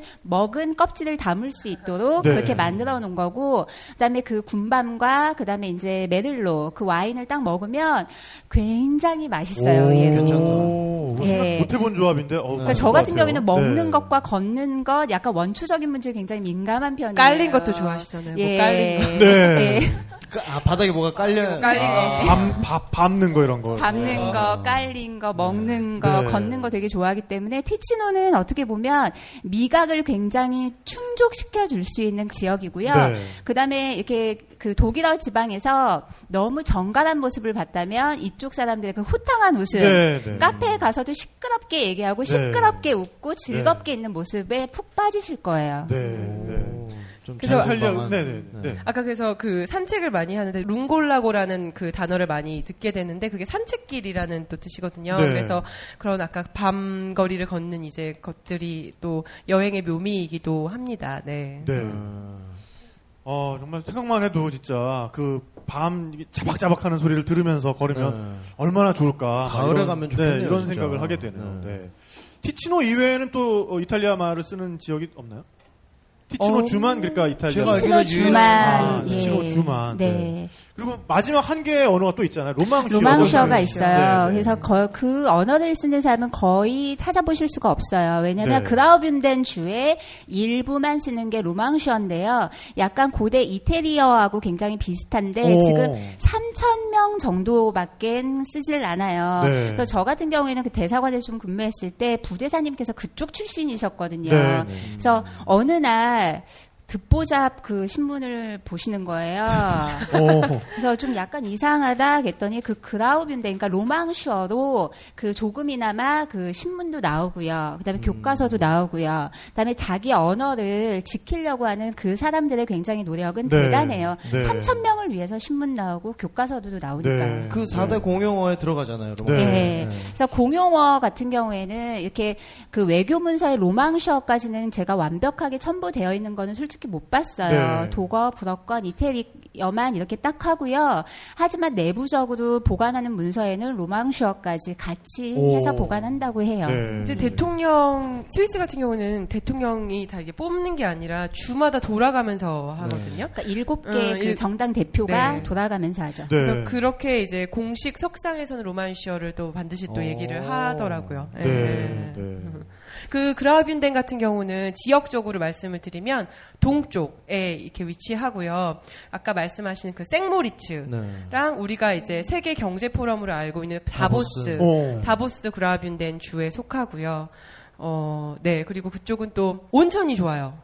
어, 그라우빈덴. 쪽은 네. 온천이 좋아서 요한나 슈피리가 이제 하이디를 쓴 작가예요. 근데 그녀가 그라우빈덴 주름을 정말 돌면서 이 소설의 모티브도 얻고 실제 거기서 이제 집필을 하기도 했거든요. 그래서 사람들이 좀 그라우빈덴에서 많이 가는 곳이 마이언펠트 라고 네. 해서 하이디 마을이 있는 그 곳을 많이 가시고요.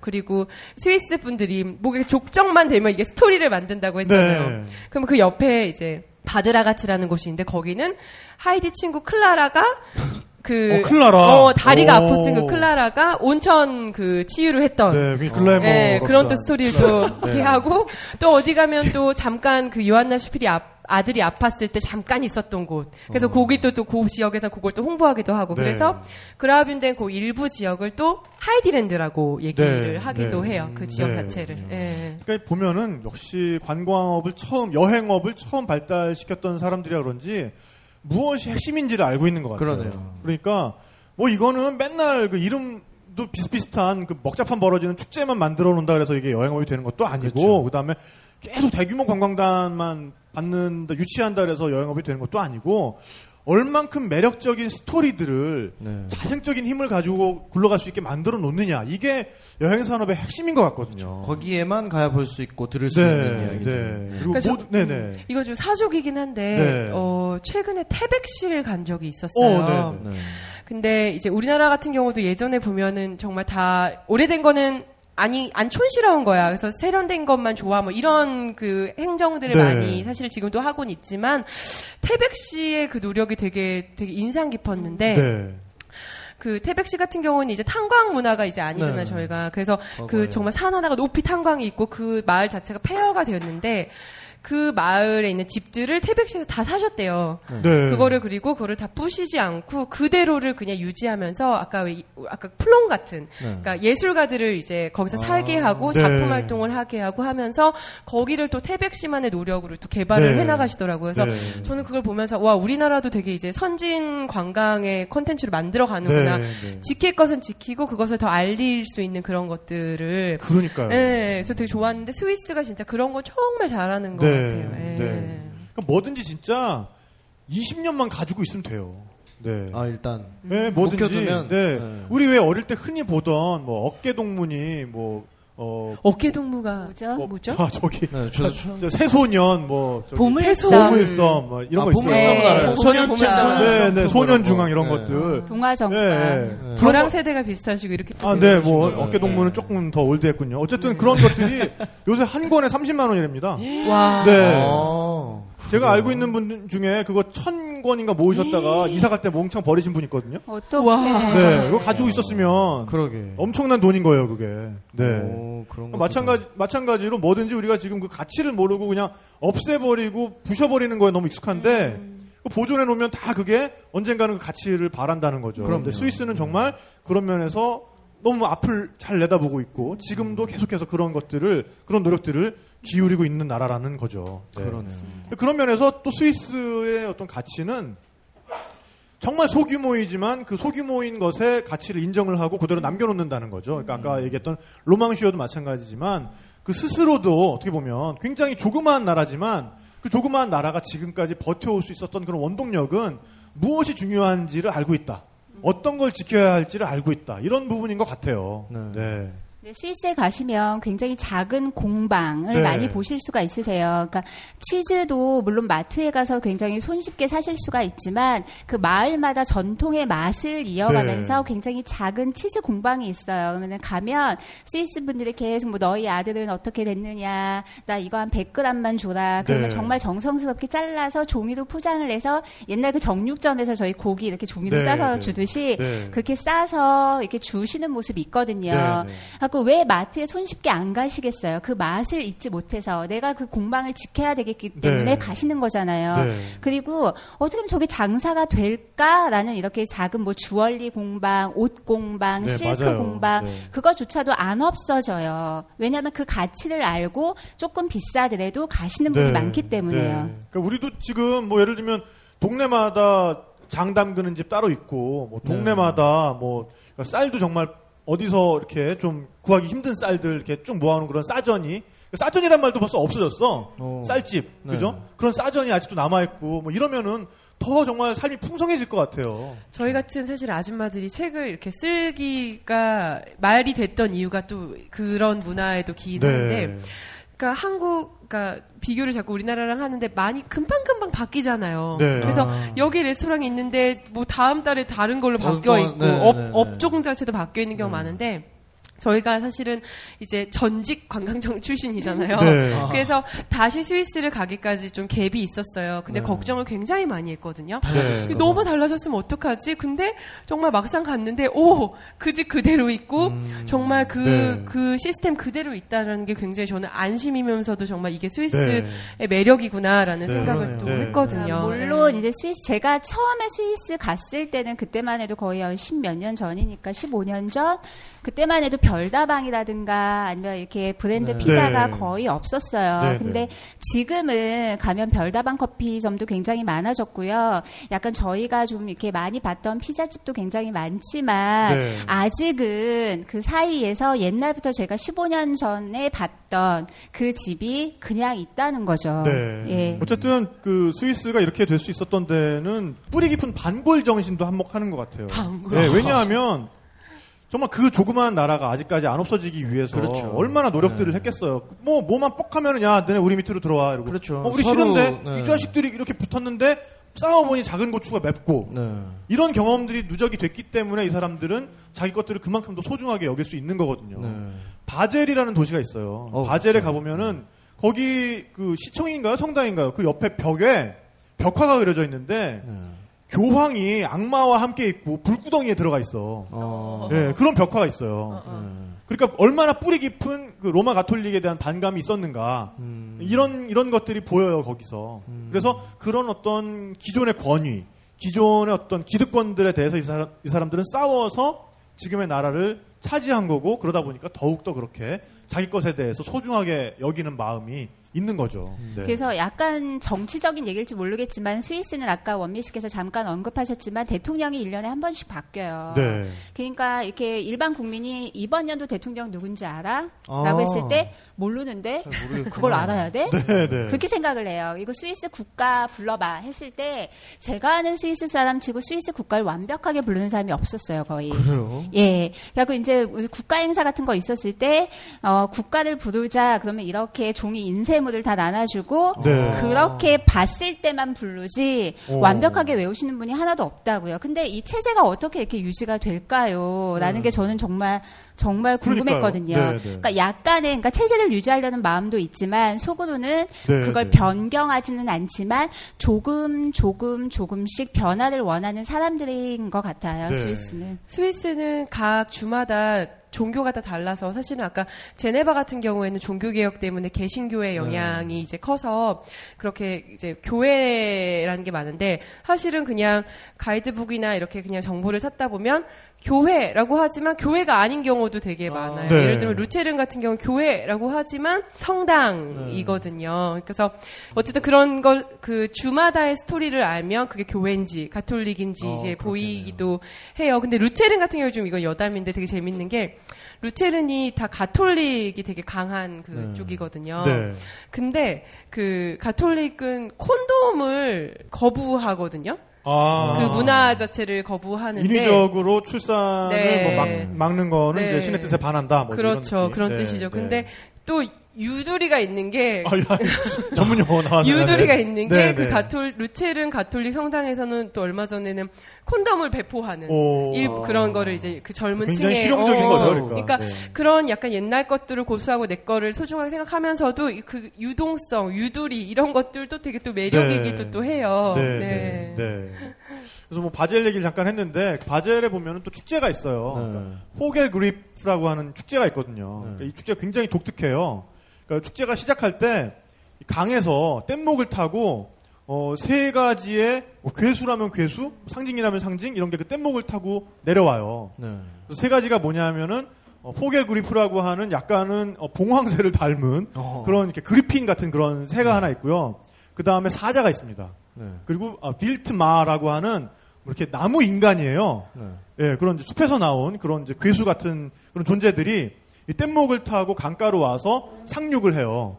그러면은 이제 그 사람 그 그 세 가지 존재들을 맞이하고 그러면서 그 세 가지 존재들은 그때부터 시가 행진을 하고 음, 그러면서 그. 마을에 있는 각각의 구라 그러죠. 그런 이제 그 자치 조직들을 찾아다니면서 그 구의 우두머리들이 나와서 모자를 벗어 정중하게 인사를 하고 환영사를 하고 그거를 밤까지 계속하는 거예요. 오. 예, 그래서 그 빌트마가 나무를 끌고 다니는데 꼬맹이들은 그 나무를 막 쫓아다니면서 거기에 있는 열매를 따서 가지면은 그 한 해 굉장히 건강하게 자랄 수 있다. 뭐 이제 이런 전설이 있거든요. 근데 이게 보기에는 굉장히 뭐 독특한 축제다 싶은데 사실은 그 세 가지가 뭐냐면은 그 마을을 이끌어온 길드의 상징들인 거예요.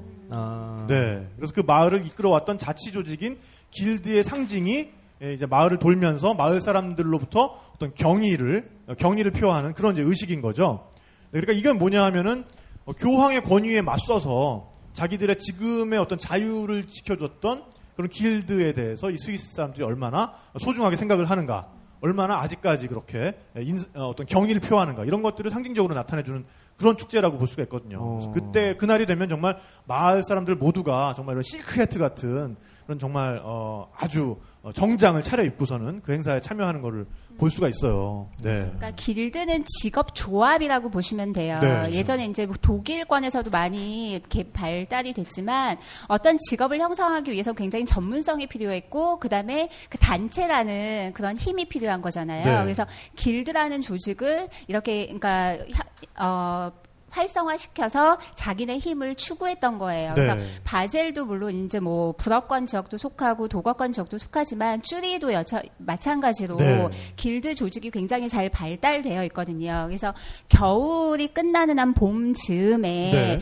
잭셀로이텐이라는 행사가 벌어져요. 네. 그래서 포겔이라고 부르는 그 눈사람을 네, 네. 이렇게 막 집더미에 높이 세워서 태우거든요. 오. 그걸 가장 먼저 이끄는 사람이 길드의 수장이에요. 그래서 길드 조합, 그 조합의 회원들이 길다랗게 전통 복장을 입고 아이들조차도 굉장히 이렇게 전통 복장을 입고 네, 네. 그 행렬을 쫙 쫓아가죠. 네. 그래서 갑자기 이제 말을 탄 그 남자가 나타나서 횃불을 그 포겔 그 눈사람한테 확 던져요. 네. 그래서 화형시키는 그런 오. 행사가 있거든요. 그래서 약간 같은 맥락으로 보시면 될 것 같아요. 굉장히 길드라는 조직이 바젤이나 취리히에서 굉장히 강했고 네. 그 사람들이 전통이나 아니면 문화를 이 끄는데 굉장히 한 중심 역할을 하시- 했다라고 보시면 될 네. 것 같아요. 그러니까 뭐 맨날 컴퓨터 게임 할 때만 길드 이런 거 맺지 마시고, 네, 그러니까 길드의 진짜 의미, 길드가 가졌던 역할 같은 거는 또 스위스에서 우리가 잘 찾아볼 수가 있는 거고요. 네, 뭐 이렇게 얘기를 듣다 보니까 정말 어, 이런 자립심, 스스로 하겠다는 정신, 이게 오늘의 스위스를 있게 한 거고. 그렇기 때문에 이 self travel이 가장 어울리는 곳이 스위스가 아닌가. 뭐 이런 생각을 또 해보게 네, 됩니다. 그렇습니다. 네, 네. 그런 생각을 어, 그런 스위스 사람들의 정신을 느껴가면서 self travel을 하면 더 뜻깊은 그런 여행이 될 수 있을 것 같아요. 네. 또 이렇게 얘기를 하다 보니까 시간이 또 훅 갔는데. 어, 그렇네. 벌써. 네, 네. 어 느새. 아, 오늘 정말 또 재밌게 스위스 얘기를 해봤는데, 네, 뭐, 굉장히 뒤에서 이렇게 걱정들을 많이 하셨거든요. 뭐, 어, 나 진짜 제왕절개 해가지고 요새 이렇게 예, 왔다 갔다 하는데, 정말 나가서 또 이렇게 네. 무슨 말 해야 되냐. 근데 너무 말씀 잘해주셨죠, 그죠?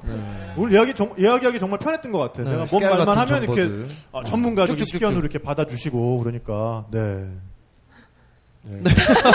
오늘 사실 의상을 준비한 이유가 네. 이게 좀 시선을 분산해서 네. 귀로 약간 이렇게 헤- 헤매실 네, 때 네. 몸을 좀 보시라고 그랬는데 네, 네. 이렇게 두, 두 전문가와 또 저희 선비 정신이 있는 맹, 맹 작가님이 네. 이렇게 해주셔서 아, 예, 저는 되게 네. 즐거웠던 것 같아요. 든든하고. 네. 네. 저는 약간 이렇게 굉장히 갈 데가 많고 스위스는 작은 마을조차도 굉장히 아름다운 곳이 많은데 네. 그 얘기를 이렇게 한정된 시간에 다 할 수 없었다는 게 굉장히 안타까워요. 그래서 네, 네. 마지막으로 정말 하고 싶은 거는 네. 아펜첼이라는 마을을 꼭 가보세요. 네, 네. 아펜첼은 정말 살아있는 민속촌이고요. 네. 어, 이런 의상이 그냥 길거리에 막 다녀요. 오, 입은 이런 분들이. 네. 그리고 아펜첼에서 한 3, 4일을 지내면 살이 쪄서 온다라는 말이 있을 정도로 네. 굉장히 맛있는 것이 많고요. 네, 또 네. 맥주 굉장히 제가 좋아하거든요. 아. 거기 Vollmond, 그러니까 이렇게 full moon 있죠. 보름달 네. 맥주라는 게 있어요. 오.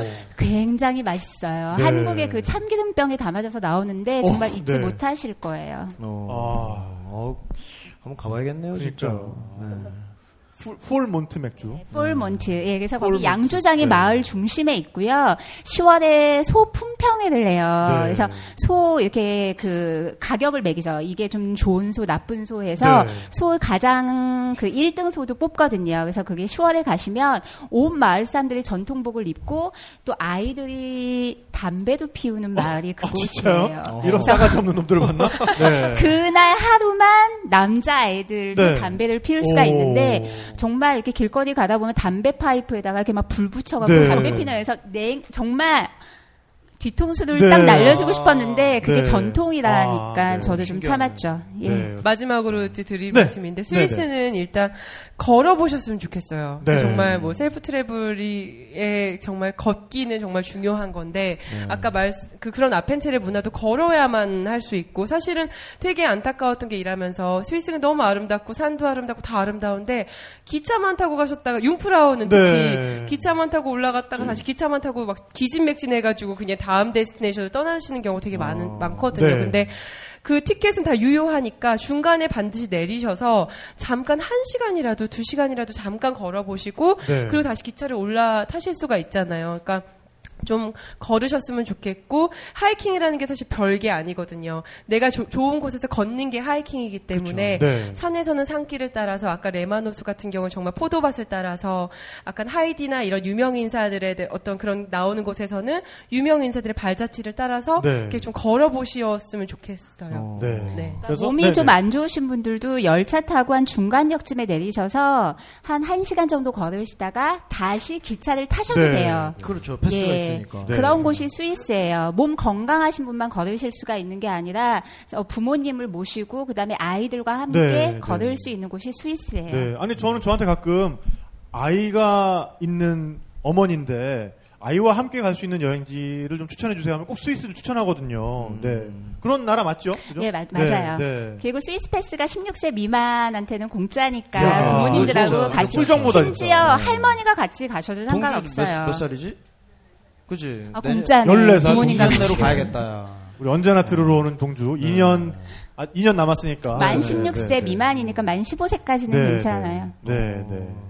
그리고 또 나이 드신 분들도 그러면은 혜택을 아, 받으 저는 굉장히 엄마한테 죄송한 게 이 원미 씨는 되게 효녀예요. 그래서 네. 엄마 아빠들 다 모시고 한번 스위스를 갔다 왔어요. 오, 근데 네. 저는 약간 바쁘다는 핑계로 또 돈이 많이 든다는 핑계로 엄마하고는 한 번도 여행을 동남아밖에 못 가봤어요. 네. 근데 엄마가 어느 날 이렇게 말씀을 하시더라고요. 너는 그렇게 스위스 관광청에서 오랫동안 있었는데 나 스위스 아하. 한번 못 데리고 가- 갔니? 네. 그렇게 말을 하는데 저는 저 생각대로 또 다 생각이 있었던 거거든요. 엄마가 몸이 약하시기 때문에 장거리 비행을 못 하실 네. 줄 알았어요. 근데 엄마가 나는 스위스 한번 가면 그걸 다 이겨낼 수 있을 것 같다라고 말씀을 하시는 네. 거예요. 어, 그럼요. 네. 그래서 엄마가 70이 되시기 전 게 약간 몇 년이 남았거든요. 네. 알차게 돈을 모아서 엄마 아빠 모시고 한번 가보는 네, 게 네. 예, 작은 꿈이에요. 네. 어. 그렇게 나이 든 분들한테 있는 혜택도 있나요?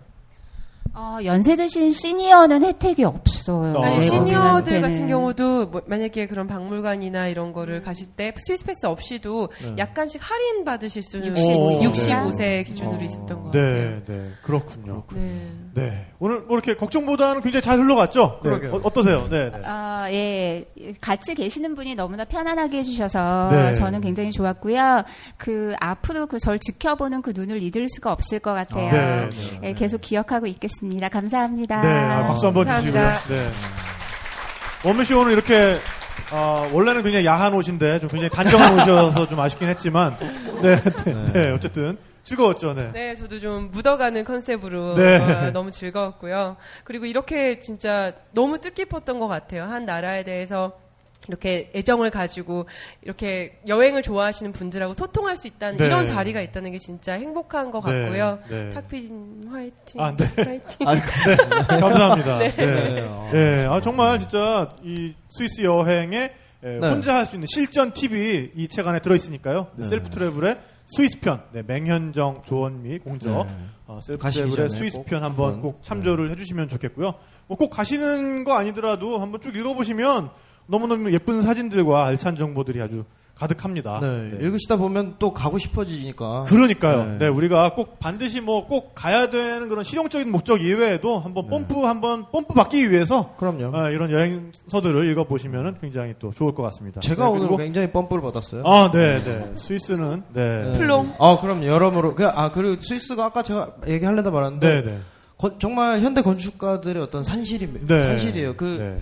돈에 르꼬르비지에가. 스- 스위스 프랑에 그려져 있을 네, 맞아요. 정도로 네, 네, 그러니까 네. 현대 건축의 아버지 뭐 프랑스에서 굉장히 오래 활동을 했지만 네. 르꼬르비지에도 스위스 분이고 네. 그 프리츠커상 건축의 노벨상이죠. 프리츠커상 수상한 피터 줌토르 네, 이분도 은둔의 성자 해가지고 정말 그 테르메발스 네, 맞나요? 말, 맞아요, 아, 말스. 네 거기 그러니까 온천 리조트인데. 네 굉장히 현대와 지금 계속 이야기를 들어보면 스위스가 자연과 전통과 현대가 굉장히 잘 어우러진 나라라는 생각이 들어요 네. 개인적으로도 네, 네. 근데 그 어떤 철학 자체를 자신의 건축에다가 바탕을 깔고 건축을 하신 분이고 뭐 그 유명한 뭐 마리오 보타, 마리오 보타. 뭐 네. 네. 다양한 어떤 건축뿐만 네? 네 건축뿐만 네, 아니라 네, 뭐 네. 바젤 art fair 같은 네, 거 네, 네. 그래서 저는 되게 그런 로망이 있었거든요 근데 들어보니까 뭐 그 거기 말고도 갈 데가 어마어마하게 네, 많네요 그렇죠. 많죠. 네. 네. 그래서 그런 여행 가실 때는 꼭 탁피디의 여행 수다 책과 함께 네. 비행기에서 네, 네, 네, 비행기에서 한번, 네, 네. 네. 아주 뭐 killing time으로 최고입니다. 아 그럼요 네. 네. 그리고 뭐 400여 페이지에 달하는 두꺼운 볼륨인데도 저렴하게 나왔습니다. 네. 15,000원. 지금 10% 어, 나오자마자 지금 할인 인터넷으로 행사 네, 구매하시면 있습니다. 10% 네, 할인 받으실 수 있고요 탁피디의 여행 수다 책과 함께 또 네. 스위스 여행을 즐겨주시기 바라겠고요. 네. 네, 어, 저는 이분들이 어, 이런 self travel 책을 써서 이런 정보가 있는 게 아니라 self travel을 했기 때문에 아, 이런 속속들이 깨알 같은 정보들을 아직도 기억을 하고 계시고 네. 가지고 계신 게 아닌가 싶어요. 그렇습니다. 네, 그래서 우리가 물만 셀프가 아닙니다. 네. 네, 제가 늘 하는 얘기인데 여행도 냅킨도 이제는 셀프죠. 네, 여행도 이제는 아, 자기 주도적인 여행을 하셔야 돼요. 그럼요. 네, 네. 그래야 여행의 감동이 온전히 자기게 됩니다. 네, 그래서 그렇습니다. 언제나 아, 점점 더 자기 주도적인 영역을 넓혀가는 여행을 하시길 바라겠고요. 네, 네. 여러분 언제나 좋은, 좋은 여행 하시길 바라겠습니다. 바라겠습니다. 여러분 감사합니다. 감사합니다. 감사합니다.